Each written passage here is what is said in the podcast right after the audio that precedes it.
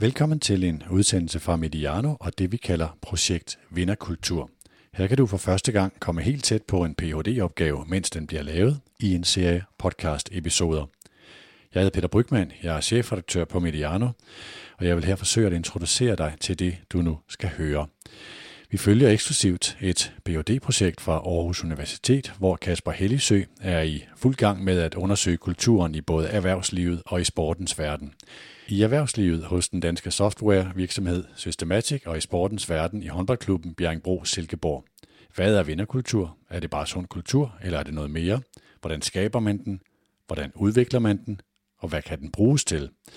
Hvad er forskelle og ligheder, når man kigger på sportens verden og sætter den over for erhvervslivet? Det glæder vi os rigtig meget til at dykke ned i.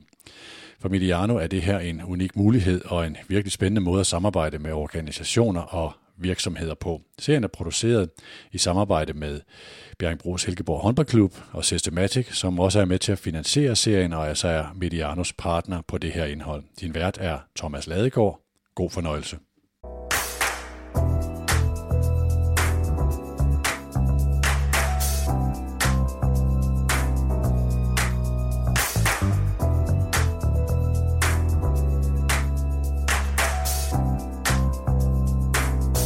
At arbejde med feedback eller feedforward er noget, man taler om i alle virksomheder og organisationer. Er man en del af den professionelle sportsverden, er feedback fra tilskuere, medier og trænere en helt naturlig del af en hverdag for en spiller for eksempel. I virksomheder og organisationer arbejder man også helt naturligt med feedback. Men det er noget og et fænomen, et begreb, der lyder enkelt, men som erfaringsmæssigt er noget af det sværeste ved at være leder. At give og modtage feedback er en vigtig disciplin inden for ledelse. Det skal vi tale om i dag, i vores andet afsnit i podcastserien om vinderkultur, hvor vi følger Kasper Pape Hellisøs Ph.D.-projekt på Aarhus Universitet. I vores første podcast, første afsnit, der fortalte Kasper om projektet. Og med ham var også HR Director fra Systematic, Rikke Rønnav, og cheftræner i Bjergbro Silkeborg, håndbold, Peter Bredstrup Larsen. Velkommen til jer alle tre. Tak skal du have. Tak skal du have. Tak. Jeg vil gerne starte med en feedback fra min side fra vores første afsnit. I var gode. Tak. I I var, I var præcise og absolut værd at lytte til. Og derfor har vi besluttet, at I simpelthen øh, alle tre har opnået genvalg til den her anden udsen- udsendelse. Så det var så, så startede vi med rosen fra min side. Tak for det. Men nej, nu skal jeg være ærlig, så skyldes det også, at vi sidste gang faktisk begyndte at tage lidt fat på det her emne feedback. Og da først Rikke nævnte ordet, den omsorgsfulde takling, så var det i hvert fald klart for mig, at det var noget af det, vi skulle tale om her i afsnit 2.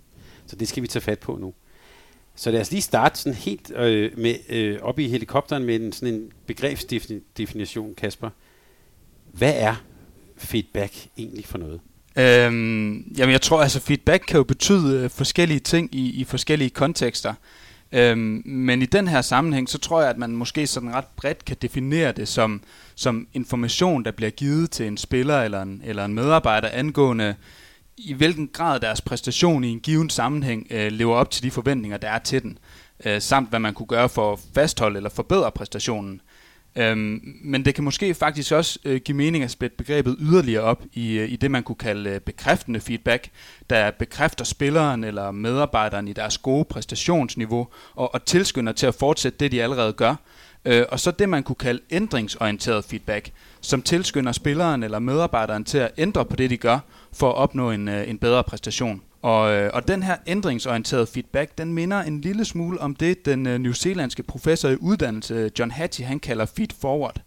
Øh, Hattie, han, han skældner nemlig mellem feedback, som er en evaluering af det nuværende præstationsniveau, og som derfor peger bagud mod tidligere præstationer, og så øh, feed forward, hvor man øh, kigger fremad mod det, man skal gøre for at forbedre sit, øh, sit nuværende præstationsniveau. Øh, og, og det er i, måske igennem det her begreb feed forward, at, øh, at vi kan nærme os en forståelse af, hvad feedback egentlig betyder i en vinderkultur. Øh, nogle af, af lytterne, de vil måske kunne huske fra sidste gang, at vi i øh, projektet her definerer en vinderkultur som et, øh, et fællesskab, hvor medlemmerne øh, hele tiden bestræber sig på at præstere på et vedvarende højt niveau. Og, og i det ligger der jo også en fordring om hele tiden at blive bedre og hele tiden udvikle sig. Øh, Øh, fordi det gælder jo både i, i sport og, og software, at man hurtigt kommer bagud, hvis ikke man er fremme i skoene. Det ved både øh, Rikke og Peter. Og, og derfor så handler feedback i en vinderkultur, eller, eller feed forward, for at bruge Hattis begreb, om at, at identificere de her små og store potentialer for at forbedre den samlede præstation. Og, og det ser jeg faktisk som en af de vigtigste egenskaber hos en leder i en vinderkultur, at, at, at han eller hun kan hjælpe med at identificere de ting, der skal forbedres, for at en spiller eller en medarbejder kan løfte sit øh, præstationsniveau. Og, øh, og dialogen om den forbedring af præstationen, den kan vi altså med Hattis begreb kalde feed forward. Så for lige at, at knytte tilbage til vinderkulturbegrebet, så, så er feed forward, hvor man altså kigger fremad mod det, man kan gøre for at forbedre sit præstationsniveau, en central del af den bestræbelse på, på at, at, at præstere på vedvarende højt niveau, som vi taler om, øh, når vi taler om, hvad der kendetegner en vinderkultur. Det har jo noget øh, også rent psykologisk i sig, i forhold til, at det kan være interessant at kigge tilbage og sige, hvad, hvad gik der galt, men der åbner sig et helt andet mulighedsrum op, når jeg kigger fremad. Fordi så, så har jeg åbnet mulighederne for, hvad skal vi så gøre i stedet for? Mm. Øhm, og, og der taber vi egentlig også i en, en del af, af hjernen, der bliver, bliver kreativ og tænkende i, hvad, hvordan, hvordan kunne det se ud, hvis det skal være endnu bedre. Vil du hellere have, at vi taler om det som feed forward en feedback så? Altså jeg tror, at, at det på en eller anden måde er to sider af samme sag, men, men det kan ofte, når man skal tale om det, øh, og, og man gerne vil være præcis i det, man taler om, så kan det godt være en god idé at, at nuancere det lidt. Øh, så, så derfor synes jeg, at, at det giver mening øh, at tale om feedback som noget, der peger bagud mod den øh, præstation, der allerede på en eller anden måde er øh, øh blevet gjort. Øh, og så feed forward øh, øh, er et ord, vi kan bruge, om øh, når vi kigger fremad øh, Øh, mod det, vi gerne vil øh, ændre på for at opnå en, en bedre præstation. Øhm, og, og jeg ved jo, at, at Peter også øh, er glad for at bruge ordet feed forward, øh, fordi at han jo også altid skal, skal forberede øh, sig selv og spillerne på, øh, på nye præstationer. Ja, jeg tror jeg kan nuancere på den måde, at man taler nogle gange om før, under og efter noget, om det er et projekt, eller om det er en kamp, eller hvad det nu er. Der, der kan jeg godt lide at tale om det på den måde, at man siger før, under og før næste gang. Altså netop for at, øh, at præcisere den her cirkularitet i det. Det her, øh, ja, det er jo helt en, gammel læringscyklus tanke i virkeligheden om, at vi hele tiden er, vi er jo hele tiden i bevægelse og på vej fremad. Så vi må tage nogle elementer fra fortiden og se, hvordan vi både kan bevare de unikke bidrag, styrkerne, ressourcerne, det virksomme, og hvordan kan vi egentlig øh, nuancere, justere, sådan at vi får det med ind i en fremtid, der bliver endnu mere gylden, end den var. Så, øh, så vi til side sætter ikke noget fra fortiden. Vi bruger hele tiden det af det, som vi mener kan bringe os godt videre. Og det kan både være noget, der på forhånd bare fungerer, men det kan også være nogle ting, der skal småjusteres, apropos de fælles forståelser og sådan nogle ting der. Så jeg tænker egentlig, at, at, at hvis der var et, et fælles ord for feedback og feed forward, så var det meget øh, brugbart øh, for mig. For jeg kan i hvert fald godt lide at tænke den der tanke om før, under og før næste gang, så man aldrig tænker på sine processer med time, der kommer jeg til at sige det ord, jeg aldrig siger igen. Men, men, men at vi aldrig tænker på det som noget afsluttet. Mm. Det er noget ongoing, og det, det er det, der for os alle sammen er spændende, det er at komme godt videre hele tiden, om det er fra projekt til projekt, kamp til kamp eller uge til uge. Så det er måske den måde, jeg kan tale om det på. Jeg kan lige sige, sidst satte jeg en streg, da du sagde proces, så nu sætter jeg en til. Så du er oppe på to nu. Men, men Rikke, det her med at, og, og, og tænke feedback, feed forward, øh, det er en god idé, vi, vi lige øh, skiller det ad. Hvad skal der til i sådan en virksomhed som Systematic for, at det kan lykkes? Altså, der skal, der, der skal lidt, lidt forskellige ting til. Der skal... Øh altså en, en åben kultur, en, en kultur, der har fokus på det lærende, som jeg synes Peter også lige er inde på. Øhm, og så skal der for alt i verden tillid til. Det er det helt, øh, den helt af, af, afgørende grundpræmis for, at, at vi kan lykkes med at have en samtale om både nogle ting, vi ikke har gjort helt som vi skulle, og, og om, hvordan vi kan komme, kan komme godt videre. Øhm, for så, så, bliver det ikke, så bliver det ikke en personlig pegen finger, at jeg peger på Kasper og siger, det gjorde du ikke særlig godt. Det, det, er, jo, det er jo et svært sted for Kasper at lande. Hvad skal, hvad skal han gøre med det? Mm. Øh, men hvis vi til gengæld siger, så, så hvad gør vi for, at det bliver endnu bedre næste gang? Så kan vi i fællesskab kigge frem mod noget, der skal ske øh, et eller andet sted ude i fremtiden, og, og så kan vi gå, i, gå sammen om at finde ud af, hvordan skal det, øh, hvordan skal det løse noget. Jeg er meget enig med, med Rikke. Altså udover at man selvfølgelig skal have viljen og lysten øh, til at blive bedre, øh, og man skal have viden og værktøjer til at finde ud af, hvordan gør vi det, øh, så tror jeg virkelig også, at, at man skal have det her øh, kulturelle fællesskab, som bygger på tillid. Øh, Øh, og, og jeg snakkede faktisk her for et par dage siden med min øh, vejleder, øh, filosofen Anne på hus, som øh, Rikke og, og Peter også kender udmærket, øh, og fortalte, at vi skulle lave den her podcast, og, og hun gjorde mig opmærksom på, at øh, Løstrup blandt andet har skrevet om, hvordan det at få vist tillid og det at blive betroet et ansvar er den grundlæggende menneskelige ansporing til at våge sig ud i, i nye opgaver og nye udfordringer. Og i det perspektiv kan man jo faktisk sige, at, at tillid rummer noget fornyende i sig selv, fordi at, at man i tillidsfulde fællesskaber tør bevæge sig frem og sige mere om, hvordan man har forstået tingene. Og, og dermed så får både medarbejdere og ledere jo et bedre grundlag at give feedback på. Øhm, men når det så er sagt, så tillid er jo heller ikke noget, vi bare kan beslutte os for at have. Øh, det, det er ikke nok at, at skrive det ind i virksomhedens værdigrundlag, og, og så siger vi, at, at, at nu har vi tillid. Øhm, det skal indarbejdes i de kulturelle fællesskaber, og, og det tror jeg ikke som sådan, der er noget quick fix for.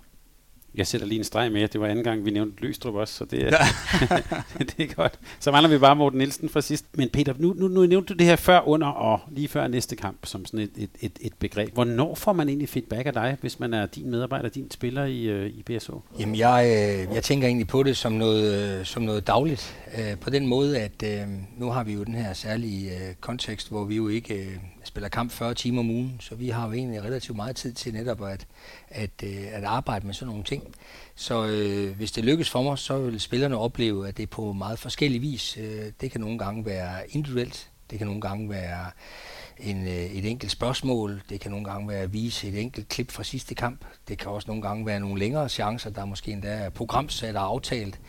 Øh, det kan også være to og to, det kan også være nogle konstellationer, nogle relationelle konstellationer, altså forsvarsspillere eller angrebsspillere. Øh, det kan også være, at øh, de selv er i gang med at undersøge noget, der har et feedback, feed-forward element, det for at afdække nogle muligheder. Det kan også være teamet i plenum, for der er også nogle, nogle ting der, der er interessante for teamet. Så jeg tænker egentlig på rigtig mange måder, at det er noget, der indgår i hverdagen, som også har nogle, nogle andre øh, betydninger end, øh, end kun det at give den enkelte øh, altså en feedback. Det kan jo også handle rigtig meget om organisatoriske forventninger. Altså det, at vi er, er skarpe på hele tiden at, øh, minde mennesker om, øh, hvad, hvad vi egentlig er med for og, og hvad vores bi, unikke bidrag er ind i, at et fællesskab det lykkes, som for eksempel et håndboldhold. Det er også en væsentlig del af feedback og feed forward. Ved med at forstærke indtrykket af, hvad det egentlig er, man bidrager med, når man bidrager med noget. Både for at fastholde, men også for at udvikle det. Og så ligger der jo også i feedback og feed forward nogle meget, meget spændende elementer af historiefortælling Altså de narrativer, der bliver bygget op i, i, i sådan nogle økologiske systemer, er jo ret vilde faktisk, øh, særligt i en branche som min, som er drevet af følelser, og også på den måde er drevet af omverdenen.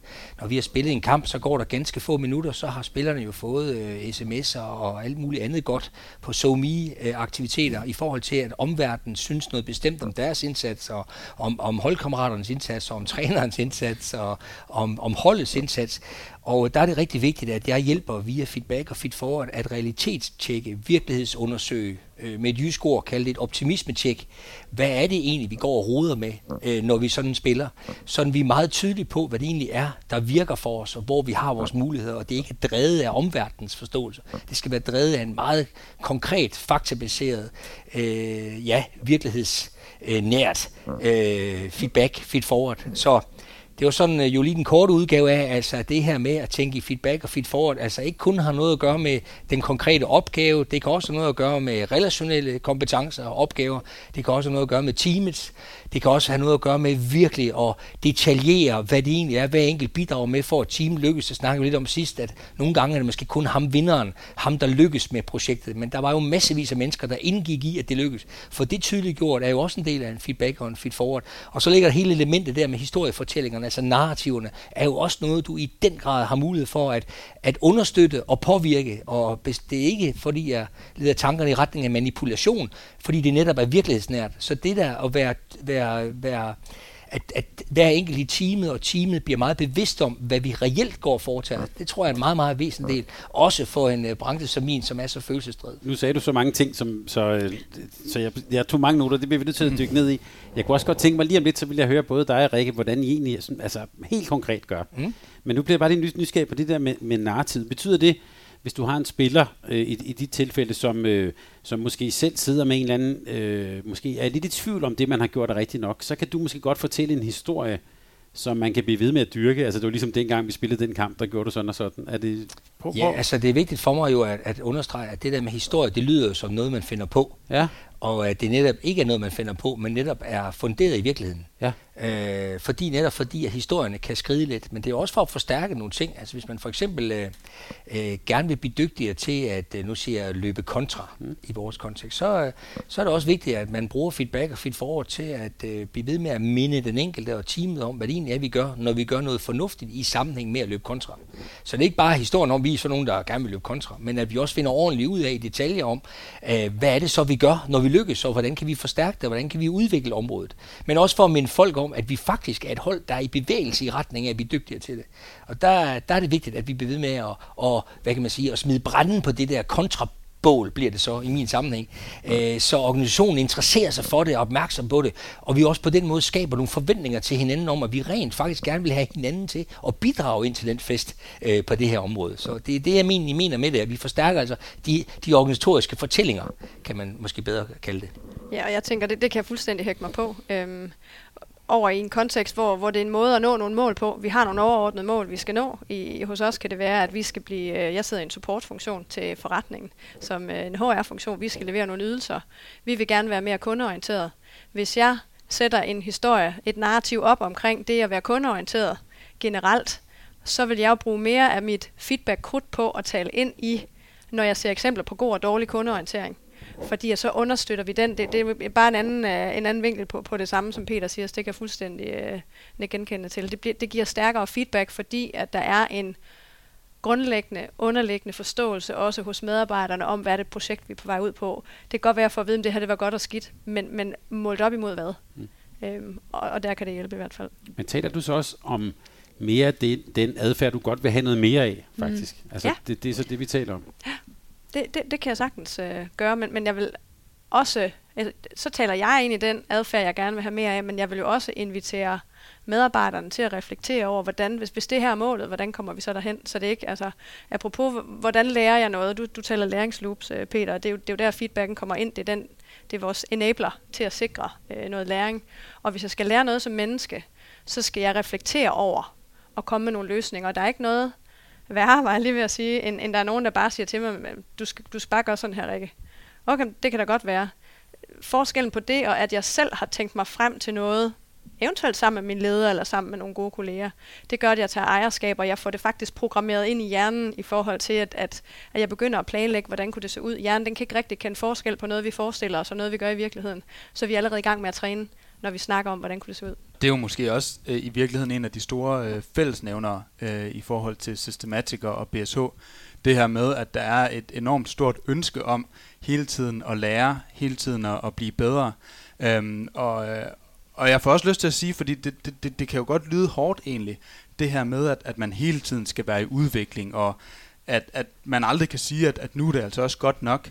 Øhm, og derfor så tror jeg også, at, at det er vigtigt at sige, at, at det her med vinderkultur og sådan noget, det er jo ikke nødvendigvis den rigtige tilgang for alle organisationer og virksomheder. Det er ikke sikkert, at de har brug for vinderkultur nede i den øh, lokale børnehave.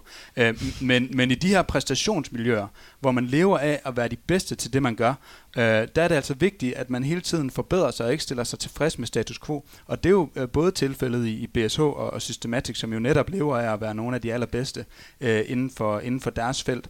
Øh, og, og, og når man kommer i sådan to organisationer, så er det meget tydeligt som udefra kommende at se, øh, hvordan man hele tiden arbejder på at blive klogere og bedre. Og, og i virkeligheden så er det her forskningsprojekt jo også et ret godt ek- eksempel på det. I Systematic, Rikke, hvem bruger, hvis man er leder hos dig i, her i Systematic, bruger man mest tid på feedbackmæssigt på dem, som klarer det rigtig godt, eller dem, der klarer det mindre godt? Jeg vil sige, forhåbentlig bruger man, øh, bruger man lige meget tid på, på, på begge grupper. Øhm, for, for der er lige meget behov. Altså der er jo ikke, i og med, at det er en, øh, en vinderkultur øh, type organisation, vi arbejder i, så, så er det jo ikke noget kun at kigge på dem, der ikke, øh, der ikke gør det helt godt nok. Vi er også nødt til at blive ved med at løfte og kontinuerligt se på, hvor kan vi, øh, hvor kan vi blive bedre. Så, så forhåbentlig begge dele, så kan det da være en periode, hvor hvis der er en, der, der virkelig hænger i bremsen, at vi bruger lidt ekstra krudt der. Men hvad fylder mest hos en leder i Systematic, tror du? Når de går i seng om aftenen, tænker de så på dem, der går, hvor det går super godt, eller der, hvor, der, hvor lokummet brænder? Oh, det, det synes det er, det er svært at svare på. Jeg tror, det kommer lidt an på situationen. Jeg håber, begge dele kan fylde øh, lige meget på forskellige dage, øh, fordi det vil være situationen, der, der afgør, om jeg i dag har haft et eller andet, der en kunde, der blev mega sur over, at vi ikke leverede noget, og så skal man ind og, og feedbacke på det og rette op på, og hvordan kommer vi tilbage på ret kurs. Så det er det, der fylder. Men, men en dag, hvor det er gået super godt, og vi har brugt det afsæt til at snakke om, hvordan kan vi øh, gøre noget endnu bedre, eller hvordan kan vi overføre det på, på en anden type service, vi, vi leverer, så er det jo det, der fylder. Hvor, hvad bruger du mest krudt på som, som cheftræner i en, i en professionel håndboldklub? Er det dem, der klarer dig, som klarer det over forventning, eller dem, der klarer sig under forventning? Nej, men altså det, det, der tror jeg, jeg vil vende tilbage til det der med, at vi er jo, øh, vi er jo ligeværdige i udgangspunktet, ikke? men vi er jo absolut ikke ligestillede. Så der er jo selvfølgelig nogle af medlemmerne i, i, den, i, den her, i den her organisation, på det her team, som har et, et langt større ansvar i forhold til, at de løser de organisatoriske opgaver. Og det er klart, at det også forholdsvis og dermed også vil få en, en, en, en tand mere opmærksomhed i forhold til nogle af de her ting med feedback og feed forward. Ikke? Så, øh, men øh, når det har været en god uge, så synes jeg da, at øh, man, er, man er nået rundt om alle. Men det er jo ikke et mål, at alle øh, oplever det samme, og det er faktisk en vigtig pointe for mig, når vi sådan kommer tilbage til, hvordan man så gør. Mm. Det er jo lige præcis det, at det er jo ikke sådan, at alle skal have det samme, den samme dosis, og, og skal slet ikke tilgås på samme måde, og mennesker har meget forskellige forudsætninger, og konteksterne kan være meget mm. forskellige. Så der, men intentionen, og det er den, du spørger efter, den er jo selvfølgelig, at vi når rundt om alle. Alle, alle, alle er vigtige i den her sammenhæng, men det er altså ikke, øh, det er ikke meningen, at alle skal opleve det samme. Men jeg tænker også, i, i, øh, og det talte vi også om sidste gang, det her med perspektivet. Altså, I træner meget, meget mere, end man gør i Systematic, men I spiller også øh, de der kampe, der er de der mm. højdepunkter, som kommer med, en, med, et, mist, øh, med et vist mellemrum. Jeg tænker, det er jo sådan, øh, øh, og der er jo, øh, du talte også sidst om, det er jo sport, det er følelser, der kan bølgerne gå højt nogle gange. Så jeg tænker, det må være svært sådan at, og altså ikke have fokus på noget af det, nu skal vi også sige ret på det, eller nu er ham dernede, eller et eller andet. Altså, jeg tænker som leder, det hvor du har dit fokus, kan man, er det nemt at bevare det på, sådan, på, sådan, på den brede plan? Nej, det er klart. Jeg er jo også, øh, jeg er jo også påvirkelig over for øh, konteksten, og den ene uge og den anden uge er der jo forskel på. Men, øh, men det synes jeg nu alligevel er en vigtig del af kulturen, øh, lige præcis den her stabilitet, øh, som en af forudsætningerne for at have sådan en feedback, feed-forward kultur. Det er jo ikke noget, at, at man som organisation øh, kun synes, at det er sket og evaluere, når man har vundet. Øh, fordi det har vi jo tendens til, øh, og synes, er lidt sjovere. Altså, der vil jeg gerne have, at mit hold oplever, at vi faktisk tilgår øh, feedback og feed-forward øh, næsten identisk, uanset om vi sjældent gang har tabt, eller om vi har vundet, så, øh, så, så går vi til den med, det, med den samme interesse så kan det variere i forhold til, hvor mange kampe vi har, og så videre, så videre ikke? Men, men, men interessen, og opmærksomheden på det, er, er uagtet resultatet, og det betyder også, at stemningen i evalueringssituationen, den vil selvfølgelig som udgangspunkt være en lille smule bedre, når vi har vundet, men det må ikke have, det må ikke have betydning for, hvordan vi går til det. At, øh, fordi nu har vi tabt, så skal vi finde øh, alle hullerne i osten, og nu er vi vundet, så skal vi finde alle de gode mål. Sådan, øh, sådan vil jeg helst ikke have, at det bliver oplevet hen med mig. Det er i hvert fald ikke det, der er intentionen. Har du nogensinde tænkt, nu bliver jeg meget nysgerrig, hvis jeg har haft en virkelig sådan, i sportens verden taler man nogle gange om sådan en kollektiv off-day. Mm. Altså en eller anden dag, hvor, hvor det bare ikke spiller. Har du så nogensinde tænkt, det er måske faktisk klogere, hvis vi ikke taler om det? Altså jeg, vi har, øh, vi havde senest, øh, altså vi havde, har faktisk lige haft en, en udekamp nede i Sydvestjylland, som vi vandt øh, og vi vandt den på en række parametre, hvor vi spillede helt outstanding på finalniveau. Så havde vi et par områder, der var af en, af en beskaffenhed og en kvalitet, som øh, i bedste fald ville kunne holde os i ligaen. Så, øh, så øh, der var faktisk øh, et område der, som jeg besluttede mig for, og det vil jeg simpelthen kigge ind i yderligere, for jeg kunne se, at det var en Tycho Brahes dag. Altså det var så langt væk fra vores almindelige øh, gøren og laden, at det, det betragter jeg som en enlig svale. Så, så det, det forsøger jeg faktisk på. Øh, prøve at undgå de her, hvad kan man sige, de her statistiske afvielser, øh, hvor, hvor der kan skyldes forskellige andre ting. Jamen, jeg tænker også, man kan jo tale det, komme til at tale det op i virkeligheden. Altså, at det bliver noget, der kommer til at fylde for meget. Jamen altså, det er nu er vi tilbage ved, ved, ved de organisatoriske fortællinger. Altså, det er jo... Øh, det, det er jo en, en, en virkelig en vigtig og en meget, meget spændende del af, af sport, særligt ikke, fordi at øh, de her mentale modeller, altså den måde, vi taler om fremtiden på, har jo en tendens til at blive virkelighed. Så øh, min evne til at sørge for, at når vi beder dem om at tænke på blå isbjørn, så er det nogle blå isbjørn, der rummer alt det, de skal ind og bidrage med, for at vi kan lykkes. Det er ikke alt det, vi skal passe på. Så det at skabe de her mentale forestillinger om det bidrag, man skal komme med, det øh, øver jeg mig der på. I øvrigt i en verden, hvor der sidder masser ude på lægterne, der har et bud på nogle andre isbjørn. Så, så øh, det er meget, meget væsentligt det pointe, du har, at vi altså har fokus på øh, bidragene, de unikke bidrag, de virksomme ressourcerne, og få det i, øh, få det i spil, og få øjnene på det, for det er det, der, der skaber ansvarlighed og energi og lysten til at tage en sæson mere, og øvrigt også bidrag. Så der er nogle spændende elementer i det ind i, uh, ind i feedback og feedforward. Eller vi kan sige til dem, der lytter med her, nu må de ikke tænke på en blå isbjørn. Så kan præcis. Vi, så kan for, det, for det er lige præcis pointen der. Der er jo noget i forhold til, øh, når vi nu programmerer hjernen, når vi begynder at forestille os noget, der skal være, så det er sandelig ikke særlig fikst at bruge krudt på alt det, vi ikke skal gøre. Jeg havde, jeg havde faktisk en sjov øh, episode, det var før jeg lige kom til at nævne øh, den blå isbjørn, fordi øh, jeg havde faktisk en god, øh, en god mand nede i klubben, der efter vi havde vundet en, en, øh, en vigtig kamp, og så skulle vi spille en ny, så kom han hen til mig, og så sagde han, ja, nu er det jo vigtigt, at det på lørdag ikke bliver et antiklimaks. Så, så sagde jeg, hvad mener du egentlig med det? Ja, nu skal vi jo ikke, øh, nu skal vi jo ikke bare hen på den udebane og så tabe. Det ville jo være et frygteligt antiklimaks. Så siger jeg sådan, tusind tak, fordi du installerede den, øh, den, øh, den idé i, mig, i mit hoved. Nu vil jeg gøre, hvad jeg kan, for at det ikke ryger videre til spillerne. Ja. Fordi uh, det, det var virkelig en stærk, et stærkt begreb. Ikke? Nu, nu må det ikke blive et antiklimaks. Og det er jo sådan en klassisk måde, at vi kommer til en gang imellem at tale til hinanden på. Ikke? Altså alt det, vi ikke skal. Og når vi nu ved det, vi ved om, apropos, Rikke, hvad du var inde på med hjernen og hvad den kan, når vi så får at vide alt det, vi ikke skal, jamen så er det en tendens, at det bliver sådan. Bare kig mm. på børneopdragelse. Ikke? Ja. Altså fortæl jeres børn, de ikke må løbe, og de ikke må råbe, og de ikke må noget som helst. Det, det, man er nødt til at vente den om, ikke? Og sige, øh, ja. tal dæmpet, gå stille. Øh, det, det, er jo helt, det er helt, det er helt basalt, men dermed ikke nødvendigvis nemt øh, at gøre, også for jeg tror, vi kulturelt i Danmark har sådan en eller anden kærlighed for negationer. Altså, vi formulerer os meget i det, vi ikke skal nu fik vi den blå isbjørn op på bordet. vi kan sige, der står nu på bordet foran os præcis en blå isbjørn. Jamen det var fordi, han kom faktisk, han kom faktisk, ham der kom til at sige det, han kom faktisk med sådan en til mig et par dage efter og sagde, beklager, han lige måtte, øh, jeg, jeg, lige måtte lave en blå isbjørn til dig. det er fint, man kan selv se, hvordan han har tegnet den blå ja. her med tus. ja, det er, jo, det er jo fantastisk, hvordan vi kan programmere hinanden. Mm. Ja. Og jeg kan sige, jeg tager et billede af den og lægger op her lige om lidt. Så, øh. jeg synes jo, at det er interessant, øh, fordi nu sidder vi jo og hører øh, to ledere og, og deres øh, perspektiv på, på feedback og, og hvordan de selv bruger øh, både feedback og feedforward. Men, men i øh, organisationer som Systematic og, og BSH, hvor at øh, medarbejderne også rigtig gerne vil lære og udvikle sig, så ser man jo også tit øh, en medarbejder komme til sin leder og be, øh, aktivt bede om, om feedback. Øh, og det har jeg da også oplevet, altså både i Systematic og, og i BSH, hvor, hvor en spiller jo øh, kan komme over til Peter og, øh, og høre, øh, hvorfor får jeg egentlig ikke øh, noget mere øh, spilletid?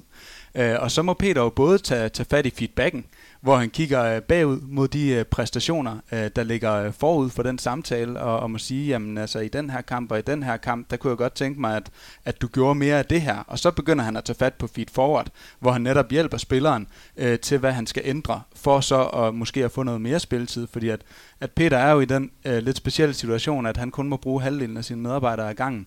Øhm, så, så, så det ser man også. Hvordan ser det ud i, i, i en systematisk sammenhæng, den, den type feedback-samtaler? Det, det synes jeg i virkeligheden, at, øh, at, at Kasper har, øh, har fat i en, en god pointe her. Vi, vi, har en, øh, vi forsøger at have en kultur, der er, som jeg startede med at sige, åben og, og tillidsfuld, fordi der er nogle forudsætninger i det tillidsfulde i forhold til overhovedet at kunne snakke sammen om feedback. Når vi skal tale om noget, der ikke har været helt så godt, som det gerne skulle være, hvordan det skal blive bedre, så, så er vi nødt til at kunne gøre det et sted, hvor, hvor folk føler sig trygge. altså psykologisk sikkerhed eller, eller tryghed er sådan et, et begreb, der kommer ud af, af psykologiens verden her. Og det er sådan helt... Øh, helt basalt også i, i forhold til hjernen. Hvis, altså, vi har sådan to, to systemer i hjernen, hvor der er et system, der er autopiloten, som øh, det er den, vi har med helt fra dengang, vi boede på savannen og, og skulle holde øje med sabeltigeren og alle de andre farlige dyr. Øhm, og, og den har vi altså stadigvæk. Den scanner bare efter nogle andre typer trusler i dag. Og, og det kan være sociale trusler. Bliver min status truet? Bliver, øh, bliver min værdi truet? Bliver min autonomi truet? Altså hvis vi taler en arbejdskontekst. Og så har vi system 2, som vi kunne kalde det, som er den aktive tænkende, den her neokortex, som mennesket er så kendt for, som gør, at vi kan lære og udvikle os. Øhm, og, og det er vi nødt til at tage alvorligt sådan, i sådan en organisation som Systematic, hvor at vi har behov for at sikre os, at folk de befinder sig i den del af hjernen, hvor vi kan reflektere og programmere den adfærd, vi gerne vil, øh, vil arbejde hen imod. Øhm, så det vil sige, at vi forsøger at have det, øh, have det indarbejdet øh, løbende. Vi, vi, vi gør det også i faste i faste samtaler. Der er jo nogle faste øh, en-til-en samtaler mellem ledere og medarbejdere. Øhm, men, men det er utrolig vigtigt, at det ikke bliver sådan en kunstig, øh, nu feedbacker vi kun, når vi sidder på vores en-til-en samtale. Det, det, det jeg kan se, vi kan lære rigtig meget fra sådan en organisation som Peters, det er, at, at når du taler om, om feedback, Peter, så kan man jo høre den her løbende fokus. Så den gode vane, det her med, at feedback, det, det er bare en måde, vi arbejder på. Hvis feedback bliver noget, vi gør en gang imellem, så bliver det også hurtigt den her trussel over mod, oh, shit, nu skal jeg have feedback, jeg håber det er godt. Øh, mm. Og så går hjernen lidt i den der kamp- eller flugtreaktion, og, og, og så får jeg at vide, at der er noget, jeg skal gøre på en anden måde, og så bliver jeg måske lidt øh, følelsesmæssigt og eller fysisk påvirket af det, og så, så går jeg sådan lidt i, øh, i sort. Det er jo ikke et sted, hvor jeg som medarbejder sidder og tænker, Nå, tak for feedbacken, det vil, jeg, det vil jeg straks gå i gang med at tænke over, hvordan jeg kan gøre bedre. Mm. Så, så hvordan kommer vi derover i det felt, hvor vi, hvor vi, hvor vi kan tale på en, uh, på en konstruktiv måde, hvor, hvor medarbejderen føler sig tryg i, at altså, lederen har medarbejderens ryg. Vi, vi er i det sammen, vi skal, vi skal gøre noget bedre her. Det er ikke, fordi jeg står og... Men er det også med at lave en, en situation, altså ja, hvis jeg skulle give dig feedback, så hører jeg dig sige, så skal jeg ikke indkalde dig øh, til et møde i Outlook og booke et mødelokale. Så er det måske bedre, at vi laver nogle andre rammer. Ja, jeg vil sige, en af rammerne er jo at altså lige præcis bare gøre det i situationen. Lidt, lidt inspireret af, af, af Peters verden, ikke? Og sige, men nu skete der noget. Hvis ikke, hvis ikke vi lige sidder i et formelt møde med en, en kunde i organisationen, så kan man jo sagtens lige sige, hov, øh, kan vi ikke lige snakke om det her? Øhm, jo mere formelt og stift det bliver, jo dårligere virker det, tror jeg. Øhm, og kan man komme derover, hvor vi snakker, at jeg selv beder om feedback, så, så har vi fat i nogle helt, øh, nogle helt gode ting, også i forhold til, hvordan, øh, hvordan hjernen den virker. Jeg tror, det er en god pointe, det her faktisk, med at, øh, at øh, det også gerne skal være noget, der, der opstår sådan lidt af sig selv og, og lidt løbende, fordi at øh, man har jo i Systematic nogle rigtig gode strukturer, for at kunne give feedback. Uh, Rikke nævner et til et. Uh, sidste gang snakkede vi om uh, retrospectives, ja. som er sådan et uh, møde, hvor man kigger tilbage på det arbejde, man har lavet de seneste par uger, og kigger på, hvad var godt, hvad kunne eventuelt blive lidt, lidt bedre. Um, så man har egentlig nogle rigtig gode strukturer for det. Um, men jeg har også kunne se, når jeg har været ude i, i, i Teams i, i Systematic, at det er noget, som, som der nogle gange også kan være lidt svært uh, at finde tid til. Fordi når, når tiden den er knap, så er det jo ofte de her interne processer, der lider under det. Øhm, og, og det er måske også i virkeligheden en af de store forskelle øh, over i sportens verden. Jeg siger ikke, at man ikke kan have travlt over ved Peter, øh, men de har trods alt måske øh, lidt mere tid til at, at, at nørde øh, ned i de her feedback og feed-forward øh, øh, processer. Øhm, men så snart at man netop gør det til en, en, øh, en del af hverdagen, øh, så, så, så kan det være, at, øh, at det er nemmere at få tid til. Jeg tror, der vil ske, Kasper. Nu har du observeret begge begge organisationer, begge virksomheder. Hvad ville der ske, hvis Peter for eksempel, han bare for sjov i en uge lod være med at give feedback? Jeg tror ikke, han kunne lade være, men hvad, hvad tror du, der vil ske? Uh, jeg tror virkelig heller ikke, han ville kunne lade være. Fordi at uh, når man er til håndboldtræning, som jeg vist også sagde uh, uh, sidste gang, så kan man jo hele tiden høre Peter stemme, og, og han lader hele tiden håndboldspillerne vide, hvad han mener om deres præstation, og så er han også en type, der, der slet ikke kan lade være med at forbedre. Øhm, et meget sjovt eksempel på det var øh, øh, forud for en træningskamp, hvor at øh, øh, Peter og spillerne de lavede en håndboldskole for øh, små børn i lokalområdet, der, der kom, og så lavede øh, håndboldspillerne nogle øvelser med dem. Og, og jeg sad op bag på, bagved på, på tilskuerrækkerne. Peter sad ved dommerbordet og var i gang med at forberede sig til, til kampen. Øh, og så ser jeg Peter kigge op, og, og, og så hans blik, det, det festner sådan ved øh, Jesper Nødesbo og, og den øvelse, han har gang i, hvor de står og, øh, og kaster i en gruppe med en bold, og, øh, og, og så skal, er der nogen i, i gruppen, der skal prøve at fange bolden, mens de andre kaster den rundt i blandt sig. Øh, og Peter kigger sådan lidt ned i sin papir igen, men man kan alligevel ikke sådan helt slippe den der øvelse til det ud til, og, og går så øh, ud på banen og, og, og sådan lige siger til Jesper, Jesper, vil, vil den her øvelse ikke være bedre, hvis der var to bolde? Altså, så, så i virkeligheden tror jeg slet ikke, at Peter han kan lade være med at, give feedback, og kan lade være med at forsøge at forbedre øh, det, han ser. Og nu har jeg helt glemt det, du spurgte om, Thomas. Det, jeg, jeg sad bare, det var også et tankeeksperiment, men det var, det var, hvis han lod være med det, bare for eksperimentets skyld. Om så tror du, hans øh, spillere og dem omkring ham vil komme løbende? Al, øh, altså, jeg, det kan jeg godt svare på. Nej, det tror jeg ikke, de vil. Okay. Nej, det var, det var ikke... det må godt svare. det, det var også bare mest for sjov. Altså, det er jo ikke sådan, at de står i kø hen ved døren og glæder sig til at kun at få feedback. Mm. Altså folk vil også gerne være i fred og i ro, og vil også gerne arbejde, og som Rikke sagde sidst, tænk hvis der var sådan en instant coffee feedback, feed forward her, så ville det blive lidt måske for et intens miljø. Så, så øh, nu kom jeg jo så til at svare lidt, men, men øh, så, vil jeg, så vil jeg bringe en anden, en anden ting, en lille fin ting ind i det her. Det er jo det der tilpasse forstyrrelser fordi øh, øh, det er jo helt rigtigt, det Rikke var inde på, altså det her med, at vi mennesker har jo meget forskellige forudsætninger, og, og jeg tror også, du var inde på det i starten, Thomas, altså det er jo ikke alle, der bare er sat i verden for at, at gerne vil udvikle sig, og slet ikke i det tempo, som nogle af os, der måske synes, vi skal udvikle os meget, gerne vil. Så det her, det handler om tilpasse forstyrrelser, det vil sige, jamen det er jo slet ikke øh, den samme mængde til, den samme, øh, til de samme spillere, og det er slet ikke på den samme måde, og det er jo noget, man også må finde sig til rette i. Det, der er vigtigt, som en sådan helt grundlæggende, basal ting, det er, at vi alle sammen har enormt brug for positiv interesse. Og øh, det, at der øh, er en opmærksomhed på, på, på det, vi bidrager med, og hvad det er, vi er med for. Og det skal man under andre omstændigheder tænke på, at feedback og feedforward kan bidrage til os at skærpe den, den del. Og så kan man sige omkring udviklingsdelen, jamen der er jo også nogen, der måske kun skal høre noget en gang imellem. Mm. Så er der nogen, der synes, det er skideskært at høre noget hele tiden. Og sådan kunne, det jo, sådan kunne jeg blive ved ud af et kontinuum. Så, så når, ind i det, der, der synes jeg faktisk, at, øh, og det er jo det, er det jeg nyder øh, ved den dagligdag, jeg har, at den giver så mange muligheder, øh, fordi vi også er måske ude og spille Europacup, og så er det måske lige en kort snak med en i en lufthavn, øh, mens vi alligevel sidder og venter på et fly, jamen så får man lige en snak, og måske lige se et par klip fra kampen i går. Så øh, bare for at sige, der er sindssygt mange øh, situationer, hvor man lige kan få noget, der minder om noget feedback og noget feed forward, som til sammen giver noget fornuftigt. Men jeg tror, det er ekstremt vigtigt, øh, fordi det der med tilpasse forstyrrelser, det er jo et vidt begreb, og vil være meget forskelligt fra modtager, afsender og fra organisation til organisation, men at gøre sig forestillinger om det som leder, at sige, hvad, hvad er tilpas? Og det har jo også noget at gøre med, om man bare har tabt og tabt, mm. eller måske bare har vundet og vundet at man på den måde også sådan siger, Nå, hvad er det egentlig, sådan, vi lige har brug for sådan hen over den her uge? Fordi feedback, feedforward, det skal vi. Men, øh, men, men hvor meget har vi brug for? Og der forsøger jeg det også, og det er da ikke sikkert, at mine spillere øh, sådan, måske helt opdager det, men jeg forsøger faktisk at frede dem i nogle perioder af året, hvor jeg siger, så nu hører I ikke noget fra mig i en lang periode øh, netop for at skærpe interessen. Og så, så tuner vi lidt, når det sådan øh, går hen mod et slutspil, for eksempel. Lidt ligesom de opererer med sprint her i Systematic. Nu har vi sådan lige en periode nu på seks uger, hvor vi spiller om det halve kongerige og prinsessen. Der får den også på fulde pedal i forhold til øh, at gøre sig klar til kampe og få evalueret og få kigge ind mod næste kamp. Men den, men den intensitet i samværet, den kan man ikke have 24-7, 365. Og, og der tror jeg, det er rigtig vigtigt, at vi gør os overvejelser om, hvornår, hvordan og hvad er tilpas.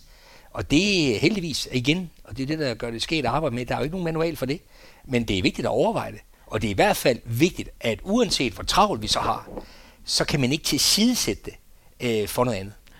Du nikkede, Rikke. Tænker du også sådan om altså intensiteten? Er det også noget, I tænker på i forbindelse med jeres projekter? Ja, det, det, det vi, vi er jo nødt til at kigge på, hvor, hvordan tingene de passer ind, og som, som Peter siger, når tingene kører på de høje navler, så er det måske ikke der, man har tid til sådan at, altså det er jo ikke der, en, en retrospective ligger, det, det ligger også i ordet, den ligger, når vi, når vi har leveret leverancen, så, så kigger vi tilbage, så, så vi er nødt til at, at differentiere ind i, øh, hvem der har brug for hvad, og hvornår det er et godt tidspunkt. Øhm, men, men når det er sagt, så er det også mange måder, så jeg synes, det taler du også ind i, Peter, at, at feedback er jo mange ting. Altså, hvis pas på, at det ikke bliver den der formaliseret, nu sætter jeg mig ned, og så siger jeg, må jeg godt give dig noget feedback. Altså, det er virkelig det, der virker dårligst af alt, øh, for, fordi det er der, hvor jeg sidder og tænker, åh, åh, øh, hvad, hvad kommer der nu? Jeg håber, det er godt. Øh, men, men bare det at, at ringe til en, eller møde en på gang og sige, hey, hvad, du var med til det møde der, hvad, hvordan synes du egentlig, det gik? Og det kan sagtens være en vej ind til, at jeg giver den anden person noget feedback, men det, at jeg starter med at stille spørgsmålet, og vi sammen reflekterer, det, det åbner en helt anden form for, for dialog. Så for mig er det egentlig bare en, en dialogform, vi skal finde ud af at, at forme til, til situationen. Jeg kunne godt tænke mig lige en helt, nu bliver det meget konkret, og Peter, vi skal ikke lave rollespil her i den her podcast, men jeg kunne bare men. til, men hvis jeg nu er en, en uh, ung fremadstormende En blå isbjørn. Ja, hvis jeg nu er en ung fremadstormende mand på dit hold, som uh, i de sidste, lad os bare sige, de sidste seks uger har gjort det rigtig, rigtig godt. Uh, og, og, og du faktisk godt vil give den uh, feed forward, det var noget, du faktisk godt kunne tænke dig at se noget mere af. Hvordan vil du så, øh, og, hvordan vil du tage den situation? Er det så efter træning, eller vil, det er bare, jeg kan godt tænke mig, hvis vi er helt konkret, hvordan, hvordan gør du det? Jamen igen øh, vil det adskille sig lidt øh, fra person til person, men, øh, men der er ingen tvivl om, hvis det er sådan en, øh, en ung, fremadstormende person, så synes jeg, så er det helt, næsten helt sikkert, at han har enormt brug for at, at virkelig og, øh, at forstå, hvad det er, øh, han gør, når han for alvor bidrager ind i vores kontekst, men også bidrager på det niveau, han gerne vil være med på, altså på det absolut topniveau i dansk håndbold, jamen øh, så er det vigtigt for mig, at han virkelig forstår detaljerne i det, han gør som bidrag.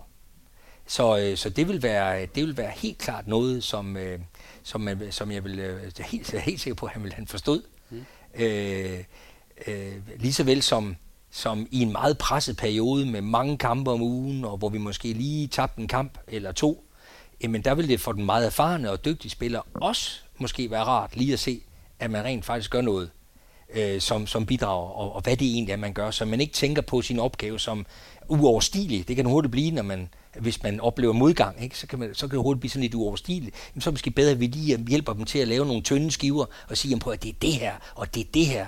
Det er ikke alt det her, vi beder om. Vi beder bare om det her. Og hvis du gør det og det, jamen, og hvis de andre så også lige gør de to ting, som er deres unikke bidrag, så er vi tilbage på hesten, tilbage på sporet. Så det er ikke fordi, jeg skal lege øh, lommepsykolog på den måde, men altså det der med at tage temperaturen på den enkelte, på holdet og, og på de øh, virkemidler, du har i forhold til at lave feedback og feed forward, så, øh, så tænker jeg på, at vi er netop ved at behandle øh, alle øh, meget forskelligt, behandler dem meget lige. Men den her unge, unge mand, øh, vil du så helt konkret, vil du så vælge, nu siger jeg bare noget, vælge tre videoklip ud, hvor du så fra en kampsituation og så sige, det er det her, det er det her, det er det her. Ja, det er, er det også visuelt? Det vil, det vil være en øh, form for feedback. Øhm, og jeg vil måske også spørge ham om, hvad han egentlig synes, der er godt ved det. For at se, hvor vi er henne i de fælles forståelser. Men det kan jo også tilsvarende være en ung spiller, der er på vej, som egentlig kun har oplevet modgang de sidste tre kampe. Han har været på banen. Vi har godt nok vundet kampene, men hans egen præstation, den er ikke i det, i det leje, han, han og jeg og holdet håber på. Og der er det jo også vigtigt, at man også kigger på det, og ser, hvad er det egentlig, vi ser, og hvor er det, vi kommer videre fra for det her. Så, så hvad tænker du så om de her syv afslutninger, som ikke gik i mål? Altså, hvordan hænger det sammen med den individuelle udvikling, vi er i gang med? Hvad, hvad, er det, hvad er det, vi har i gang i forhold til at blive dygtigere? Så der er jo også, det, det, vi kan jo ikke bare vise kun ting, der er men her er der også et eksempel på en, som i virkeligheden er på lidt på, øh, på øh, hans udvikling går lidt lige ud i bedste fald, og måske endda lidt, lidt nedad, jamen der er det jo også vigtigt, at vi er igen virkelighedsnære, kigger på tingene, men der, som Rikke var inde på før, det kræver jo, at den grundlæggende tillid er til stede til, at det vi egentlig bare gerne vil, det er jo at få ham på rette spor, og at vi er mange omkring ham, der faktisk gerne vil understøtte hans udvikling. Men jeg, jeg vil da også være helt sikker på, at han forstår og har et fast øh, blik på, hvad det er, han kan udvikle. Fordi øh, det skal jo ikke, øh, og det er igen noget, der blev sagt tidligere, det skal jo ikke være mit projekt. For hvis det er mig, der skal udvikle hans skudrepertoire, jamen, så bliver det ikke til noget. Men det ene skud, han gerne selv og har forstået nu, han gerne vil udvikle, det bliver udviklet. Hvis ellers jeg ikke er en skarnsknægt og sørger for, at rammerne de er til stede for, at han kan udvikle, så bliver det udviklet. Men de seks andre, som jeg måske også synes, han skal udvikle, det bliver ikke til noget. Så det er ikke fordi, jeg så skal stoppe med at inspirere ham og gøre opmærksom på, at verden også rummer andre muligheder. Men det bliver bare ikke til noget, før vi mennesker, vi får det til at give mening. Og lige det øjeblik, vi får det til at give mening, der har det jo den her kæmpe chance for at blive til noget. Og at, og at vi kunne også udvide dit lille rollespil, Thomas, fordi at, at nu, nu snakker vi jo om uh, individuel udvikling. Men, øh, men Peter, han gør jo også noget lignende, øh, har jeg selv været med til øh, på teambasis, øh, i forhold til det her med at sikre forståelser, finde ud af, hvad er præstationsniveauet øh, i nogle forskellige situationer, og hvordan kan vi gøre det bedre.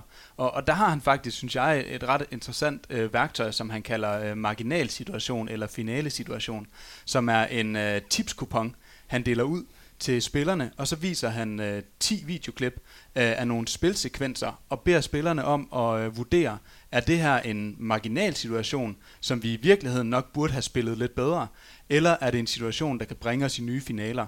Og, øh, og, og det, der så fortæller Peter mig, at nogle gange kommer ud af det her, det er jo, at, at der kan være ret stor forskel på, hvordan de forskellige spillere, de ser øh, øh de her spilsituationer. Og, øh, og det er jo så med til at, at på en eller anden måde at afstemme, øh, hvad synes vi egentlig den gode præstation er? Hvad synes vi niveauet er nu? Øh, og, og hvor vil vi egentlig gerne hen? Øh, og det, det synes jeg var øh, interessant, at, at den altså også findes øh, på teamniveau. Nu hører vi om videoklip og situationer og sådan noget. Det så jeg tænkte, det burde vi have noget mere af. ja. Men ja, vi kan selvfølgelig tage en eller anden form for skærmbillede og se, den der kodning, det var virkelig god. Hvordan gør man det? Altså, I, I ser ikke video her, kan vi så godt afsløre. Hvordan gør man så det i Systematic? Altså, man gør faktisk det med, med, med at kigge på koden. Det, mm. det findes og, og hedder en inspection, øh, og handler ikke om... Øh, om, om mangel på tillid, som vi nogle gange har haft problemer med nogle udenlandske kolleger. oversætte det til positiv interesse. Positiv interesse, det kunne man faktisk godt. Øh, men jo som handler om at kigge på, hvor, er, hvor der er noget, noget kode, der kan, der kan blive bedre. Men nu tabte jeg lige tråden, Thomas. Ja, så, så, man, så jeg kunne faktisk godt holde, hvis det var sådan en teambaseret møde, som, som Kasper taler om her, så kunne jeg faktisk godt op på en af skærmene i mødelokalerne her, vise noget kode, og så kunne vi tale om, om, om dens... Det, det er jeg sikker på, at de godt kunne ja. finde på. Ja, og det finde, sker, finde på det at tale om til, ja. øh, altså også noget som objektorienteret programmering, og hvordan bruger man, altså hvordan bruger mm. du forskellige, øh, forskellige teknologier på, på forskellige måder. Men det vi jo ellers gør, når vi mangler videoen og ikke kan vise, altså vi har vi, vi videoer over ikke øh, vores medarbejdere, det er nok meget godt, tænker jeg. Men det vi kan gøre, det er jo, at, at selvom det er lidt mindre objektivt, så bruger vi jo lige præcis det greb, som også øh, Peter snakker ind i, som er at blive konkret.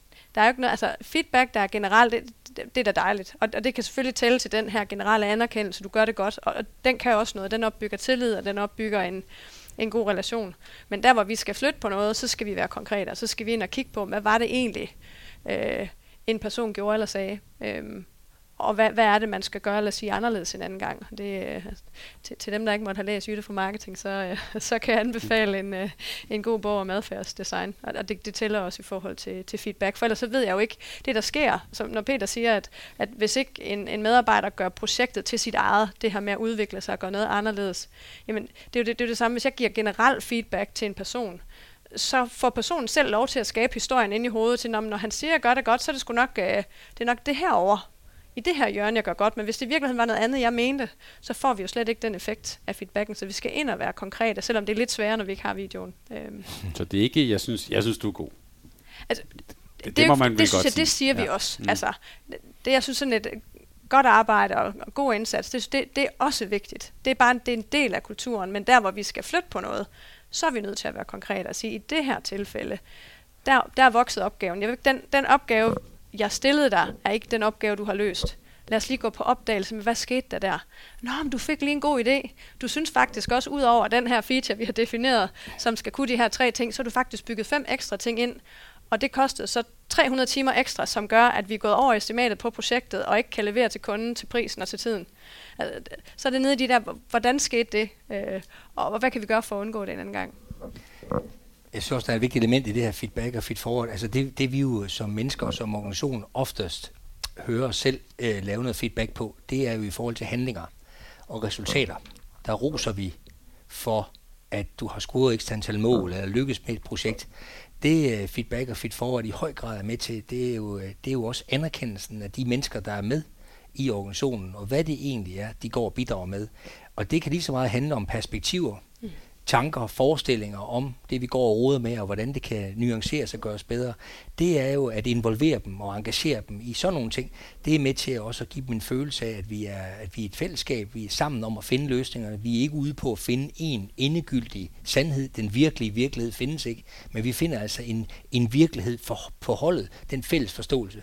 Og det kræver, at vi inddrager perspektiver og måder at anskue verden på. Det er ikke altid lige let, og det er ikke altid alle spillere og medarbejdere, der gider være med i det.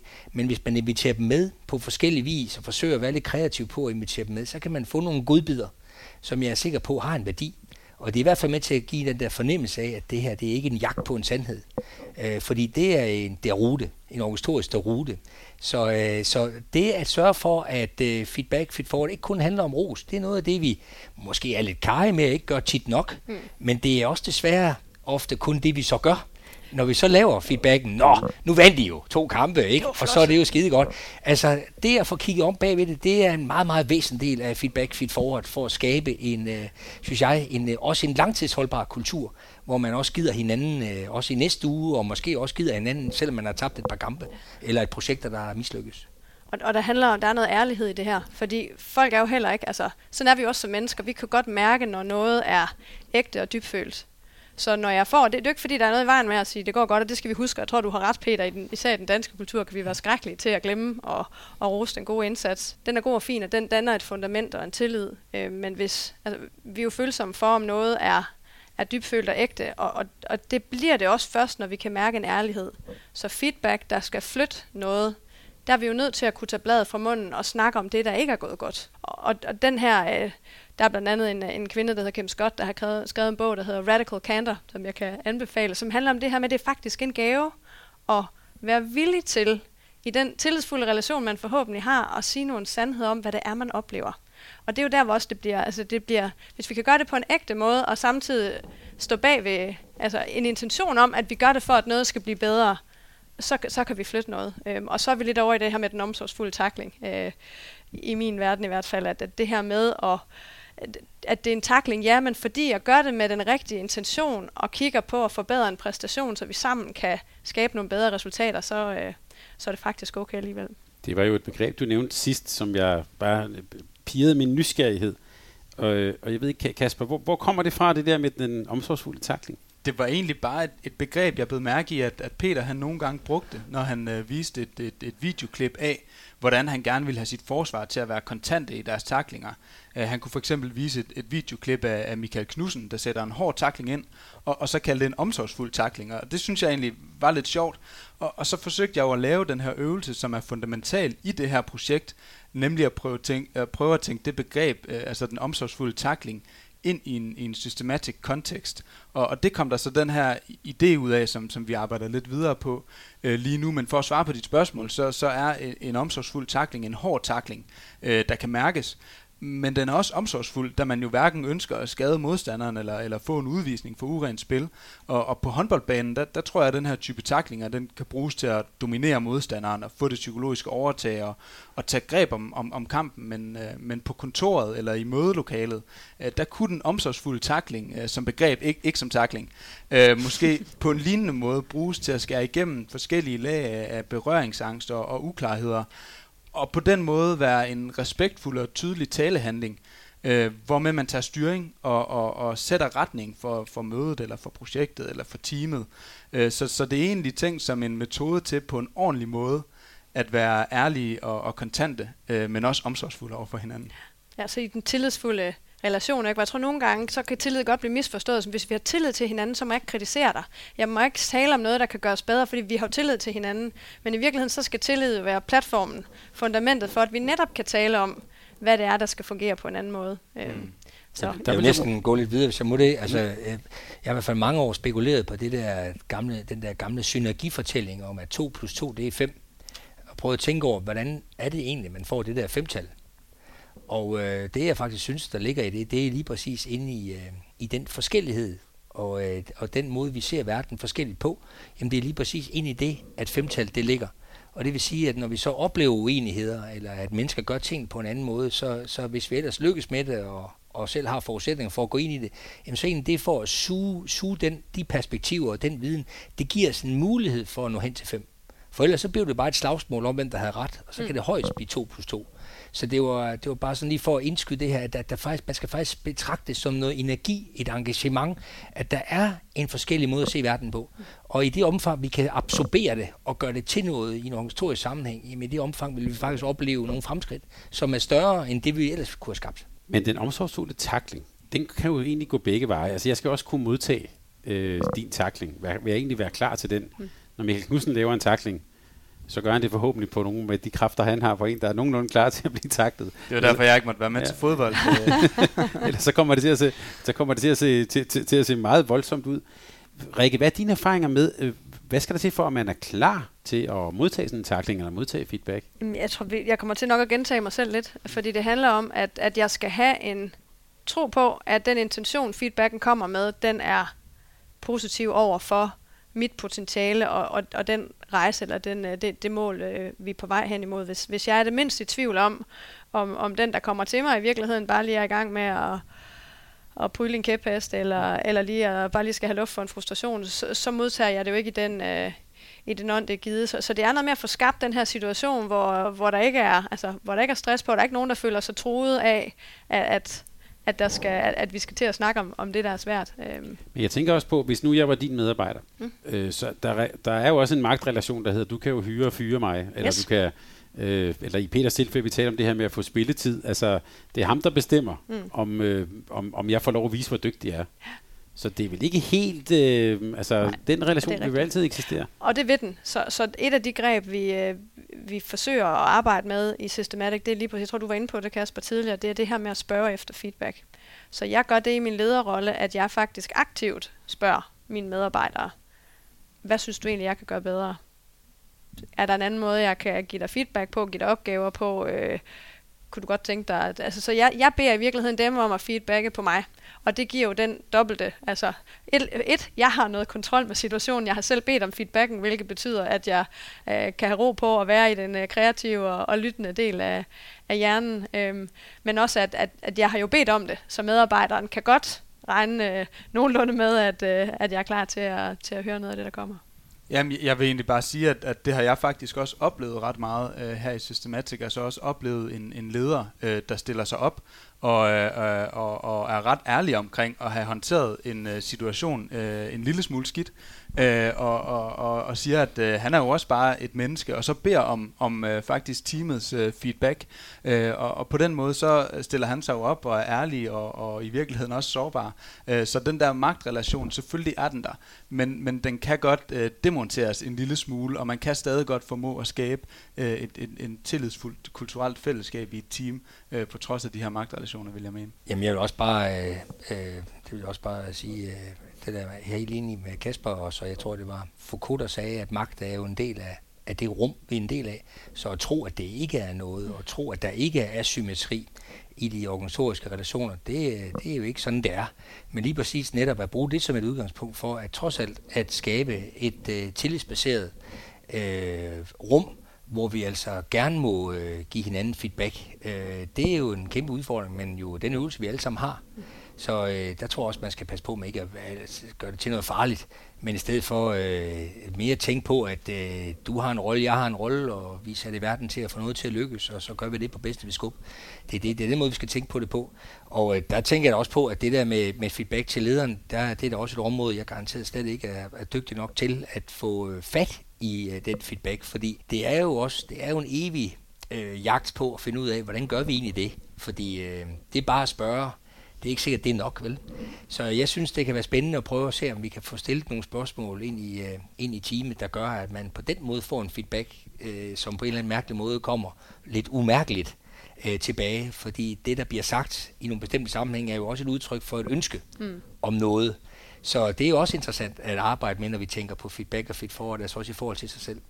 Er det det her, de ledere, der siger, at min dør står altid åben, og I ja, netop. Ja, ja, men lad være med at komme ind. ja, eller, eller sådan øh, en, en klassisk 360 graders øh, undersøgelse, hvor I, I skal selvfølgelig bare svare det, I synes. Mm. Altså, det er også har nogle gode elementer og kan bruges til mange gode ting, men, øh, men vi skal jo tænke os godt om, og vi skal i hvert fald vide, hvad vi har med at gøre, og hvad det er for en type feedback, vi får. Mm.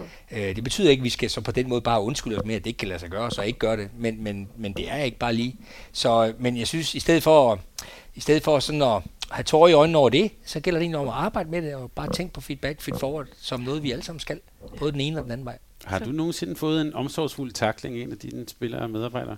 Ja, jeg synes, jeg har indimellem øh, haft nogle rigtig dygtige spillere, der, øh, der virkelig har kunne give en øh, meget øh, præcis feedback på nogle ting. Jeg har også haft rigtig mange spillere, hvor jeg ikke har, hvor jeg ikke har lykkes med at tilvejebringe et miljø, hvor jeg fik feedback feedback. Mm.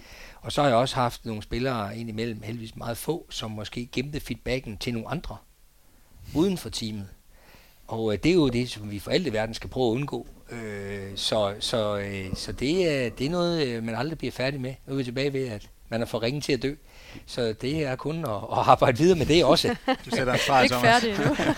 så nej, det er jeg heller ikke færdig med, men øh, jeg synes, det er en kæmpe gave, og det er ikke altid, at måske at spillerne oplever det, at jeg oplever det på den måde, men, men det er en stor gave. Det er jo at få de feedback, øh, fordi det hjælper os jo til at komme videre. Der er rigtig mange gode pointer her i det her rum, og mange, udover at vi har en blå isbjørn, har vi nu også fået rigtig, rigtig mange, mange gode pointer omkring øh, feedback på banen.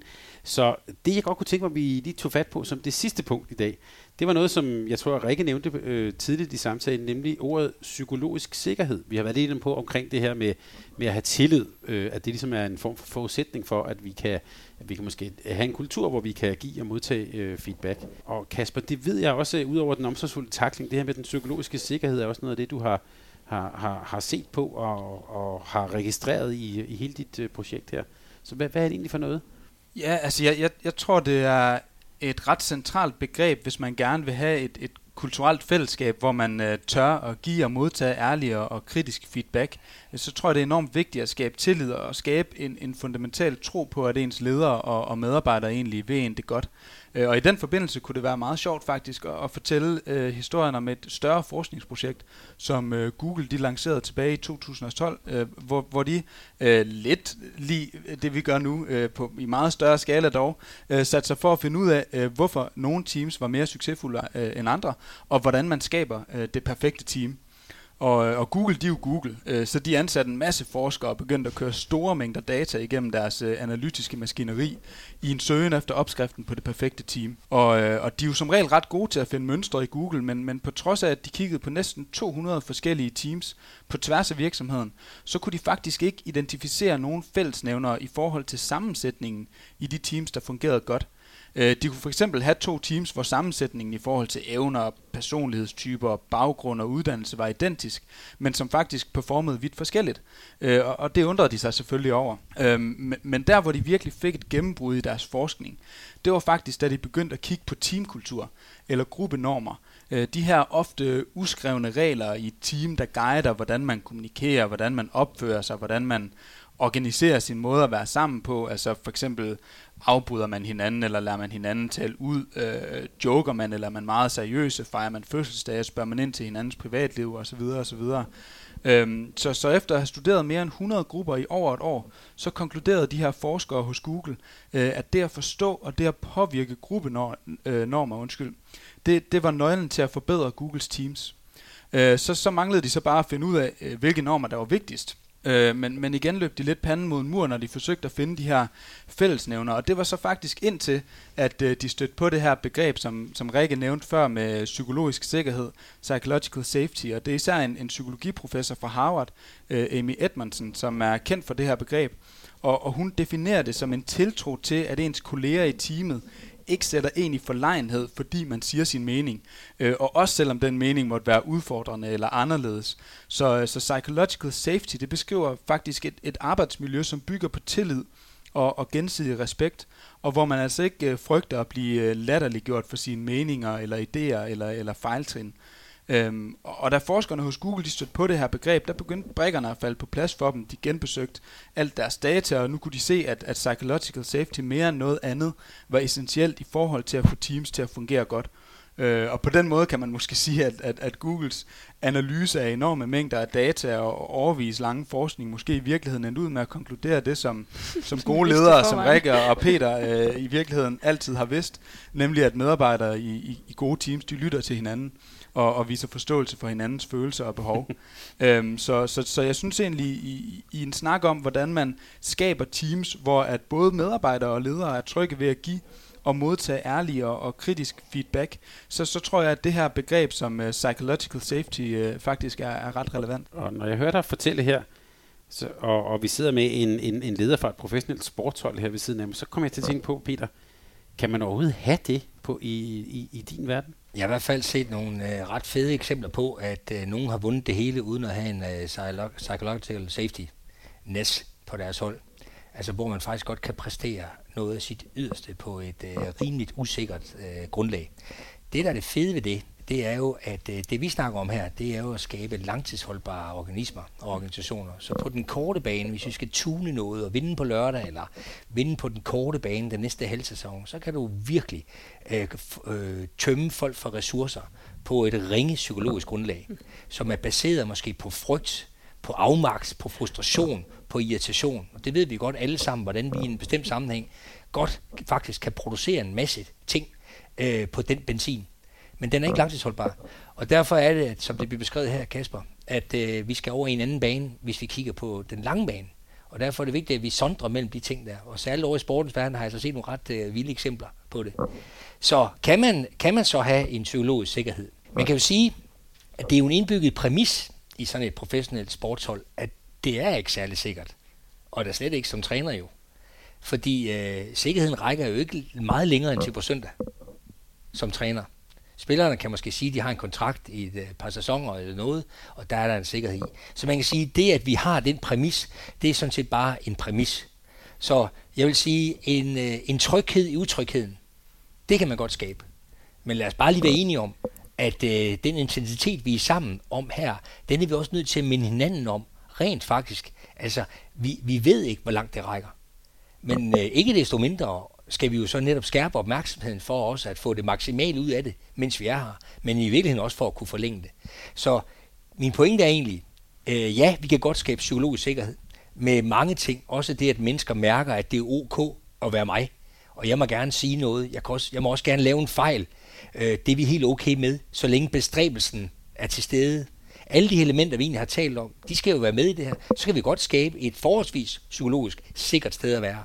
Øh, også ind i et øh, professionelt øh, håndboldhold, det er jeg ret sikker på.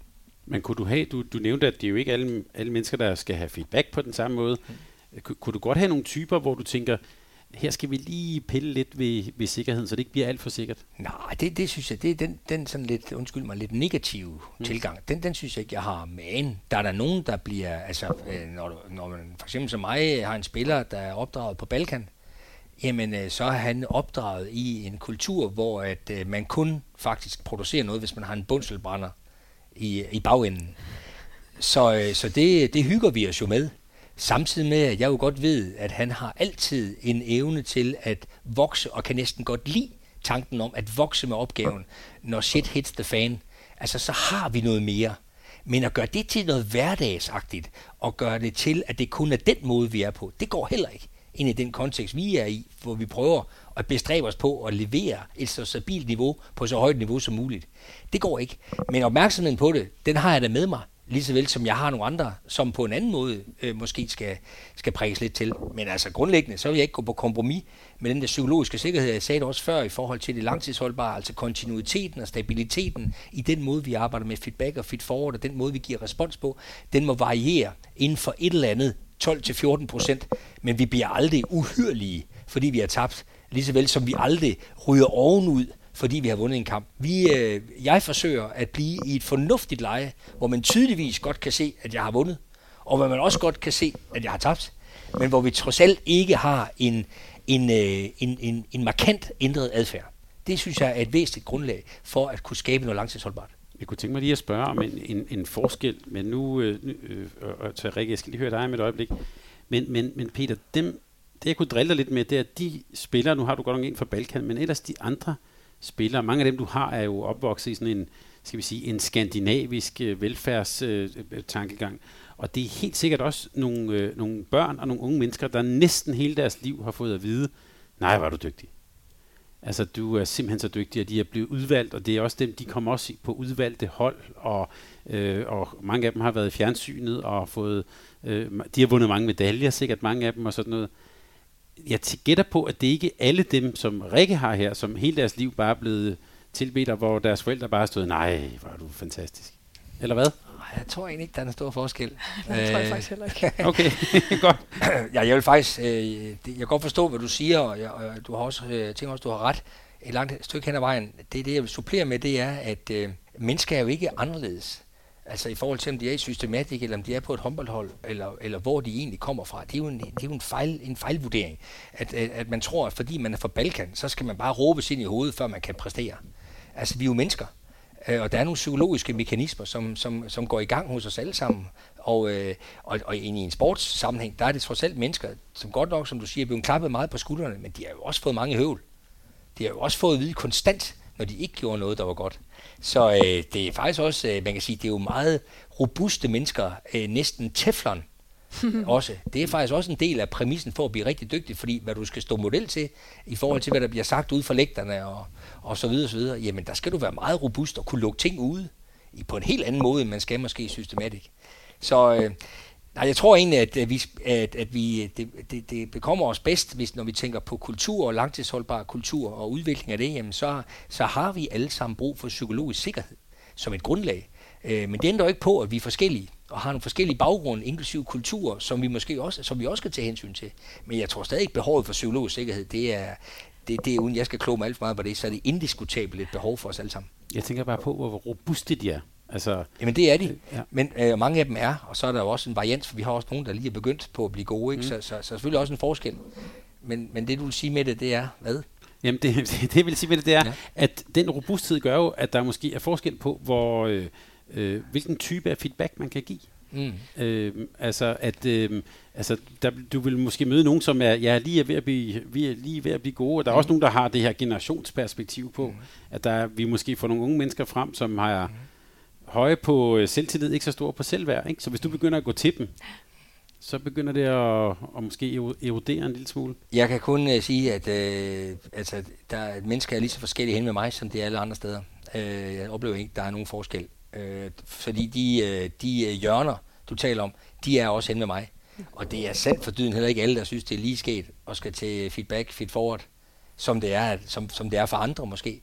Så sådan er der en forskellighed, der er tydelig hen med mig, og den er lige så tydelig hen ved systematik. Og det er jo lige præcis derfor, at den psykologiske sikkerhed bliver vigtig. Fordi hvis ikke den er til stede, så kan vi jo slet ikke komme ind og lave den her, lad os kalde en re- realitetskorrektion. Øh, når, når man for eksempel har, det har vi jo også medarbejdere, det må du også have en gang mellem Peter, hvor der er en medarbejder, der ser sig selv i spejlet og ser Superman, men når vi andre kigger, så er det måske ikke helt det billede, vi ser. Og så, så skal vi til at have, altså realitetskorrigere og snakke om, hvad er det egentlig? Altså, hvor gør du det godt, og hvor gør du det mindre godt? Og hvis ikke vi har en psykologisk sikkerhed i den situation, så tror jeg, så, så har vi en medarbejder, der, der krøller sig sammen og, og ikke har lyst til at komme på arbejde næste dag, og, og måske smutter øh, i, sidste, i sidste instans. Så for mig handler det også om den konsekvens. Hvad ligger der i kulturen? Altså, har man set, har man selv oplevet at få udviklende feedback, eller hvad vi skal kalde det, og stadigvæk være en del af teamet, og stadigvæk være der 6 måneder, 12 måneder, 7 år senere. Altså, hvad er konsekvensen i kulturen af, at vi giver kontant feedback? Hvad er konsekvensen ved at være en, der... Altså, i virkeligheden skal vi jo belønne det. det er hvem er vores helte? Altså, er det den, der vil udvikle sig og lytte til feedback, eller er det bare den, der er dygtig? Og så er vi tilbage i præstationskulturen og vinderkulturen øh, igen. Sidst, der talte vi jo om tydelighed som et af begreberne. Øhm, og vi var også meget tæt på at tale om tydelighed i, uh, i, uh, i feedback. Kasper, hvis du lige sådan skal, skal summere lidt op, hvad, hvad kunne egentlig være en forskel på, når vi taler feedback, og, og måske også tydelighed, feed forward, mm. mellem, mellem systematik og BSH? Hvad angår feedback, så tror jeg, en af de store forskelle øh, ligger i, i, øh, i sportens natur, og, og selv, altså det ligger i sportens natur og selvforståelse, at man altid kan blive bedre. Øh, det er lige meget, om man hedder Mikkel Hansen og er verdens bedste håndboldspiller. Øh, man kan altid udvikle sig, og man kan altid blive bedre. Og derfor så er, er træneren også altid velkommen med, med sin feedback og sin feed forward. Øh, måske øh, øh, hos nogen mere end andre, som vi også hører fra, fra Peter. Øh, altså det her arbejde med at identificere, hvor der skal sættes ind i jagten på et højere præstationsniveau. Og, og der tror jeg i erhvervslivet, og så må du rette mig, Rikke, hvis, hvis du er uenig, men, men i erhvervslivet tror jeg, at det er, er mere sårbart at give feedback på en medarbejders præstation. Øh, jeg tror, det er sværere for ledere i erhvervslivet at fortælle ærligt og, og uden omsvøb, øh, hvad man mener om en medarbejders præstation, og hvad man godt kunne tænke sig, at, at medarbejderen blev bedre til i fremtiden. Øh, og det bliver jo også enormt tydeligt over ved Peter, fordi at, at hvis ikke man præsterer godt nok, så ender man jo på bænken. øh, så så, så, så, så der, der, der kan dårlige præstationer jo ikke faktisk ind under gulvtæppet. Det er i virkeligheden meget, meget dramatisk. Øh, så, så jo, jeg, jeg tror faktisk, der er et stort potentiale i, øh, øh, øh, eller for at udvikle medarbejdere og teams, hvis man også i erhvervslivet tør at bruge tid og energi på at, at nå ned i de der dybere lag af feedbacken. Og, og jeg tror uanset om man er træner i en håndboldklub, eller om man er leder i en virksomhed, så, så kan der jo ikke være nogen tvivl om, at man lykkes bedst, hvis man formår at forløse sine medarbejderes fulde øh, potentiale. Og, og det tror jeg, at, at ærlig feedback og, øh, og den omsorgsfulde takling øh, kan være nogle gode redskaber til. Og hvis jeg bare lige må svare på det, så jeg tror, du har helt ret. Altså, vi har en anden opgave. Det er jo ikke, altså, vi er ikke i stand til i samme grad, tror jeg, som, øh, som Bjergbro øh, Silkeborg håndboldklub at hyre øh, toppen af poppen. Altså, vi har utrolig mange dygtige medarbejdere, så alle vores medarbejdere er dygtige, men, men vi kan ikke på samme måde, fordi det ikke er sport, så kan vi ikke være sikre på, at de medarbejdere, der kommer ind, har den her præstationstilgang med sig som er så naturlig i sport. Så, så der tror jeg, der har du ret. Vi, vi har et andet stykke arbejde med at få opbygget kulturen og opbygget den gode vane for alt i verden. Altså det der med, at det må ikke bare være noget, der sker en gang om måneden, når jeg snakker med min leder til en en til en. Det, det er noget, vi skal have bygget det ind i den daglige måde, vi taler sammen på, øh, så det bliver en, en dialogform. Øh, og, og så kan vi komme et stykke vej, hvis vi samtidig så har det her med, at konsekvensen, den er, der, der ikke er en negativ konsekvens ved, at vi taler åbent og ærligt til hinanden. Så, så det, at min leder giver mig, giver mig åben og ærlig feedback, det fører ikke til, at jeg senere hen får en, øh, en dårlig performancevurdering, eller, eller jeg ryger holdet. Øh, der har vi en, en, en lidt anden opgave, øh, tror jeg. Og begreberne, ja, de, dem kan vi sagtens bruge. Hmm. Til sidst her, Peter, i håndbold har man jo et gammeldags begreb, der hedder en terrorudskiftning. Har du nogensinde benyttet dig af det? Hvis det er at øh, for at straffe nogen, så nej. Det, vil jeg, det, det håber jeg ikke, at øh, det har vi ikke brug for.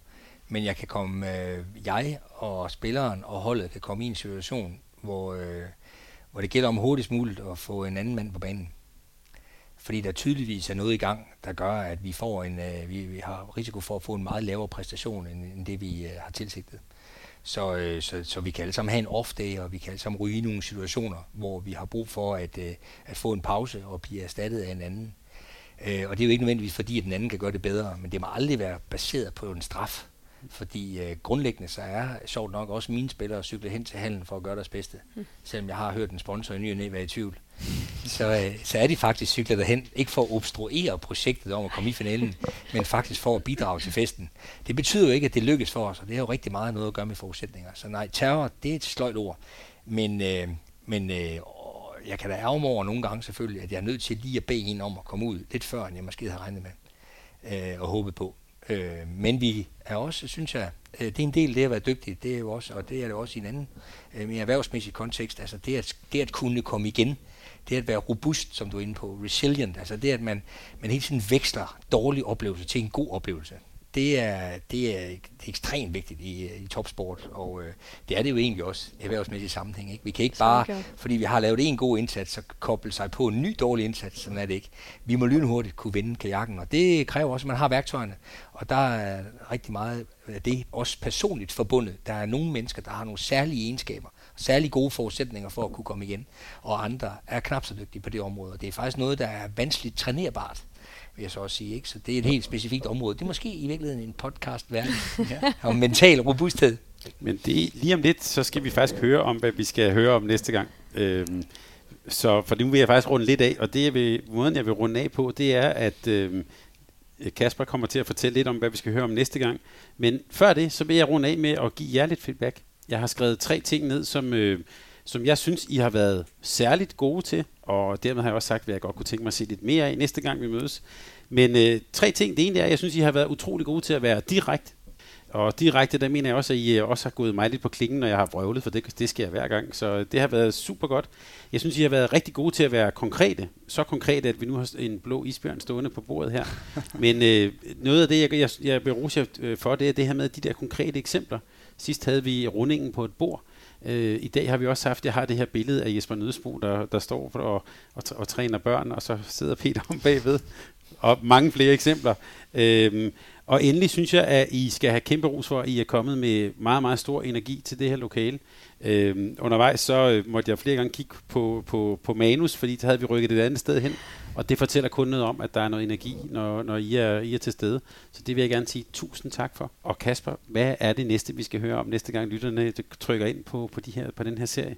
Jamen, øh, ikke for at tage energien for meget ud af det, men vi tager jo en time-out øh, næste gang. Øhm, øh, og, og det er fordi, vi stiller skarpt på pausen.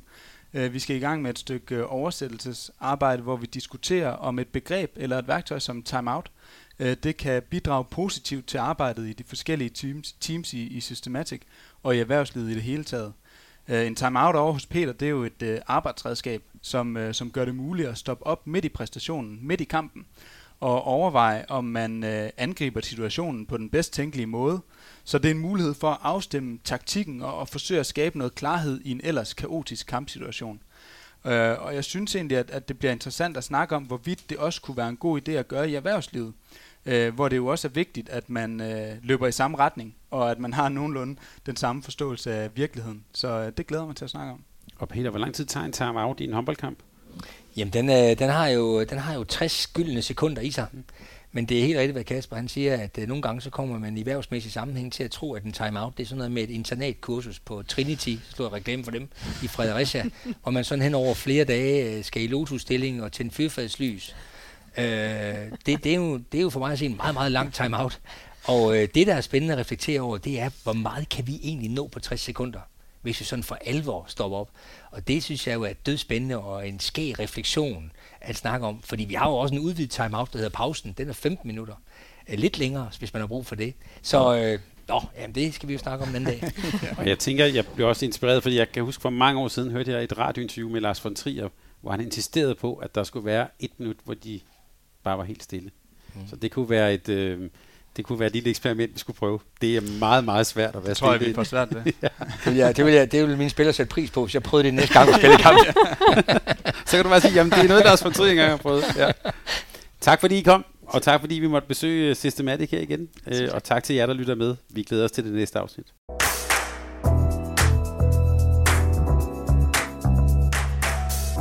Du har lyttet til et afsnit af den serie, vi kalder Projekt Vinderkultur. Vi er på Mediano, spændte på at høre, hvad du synes.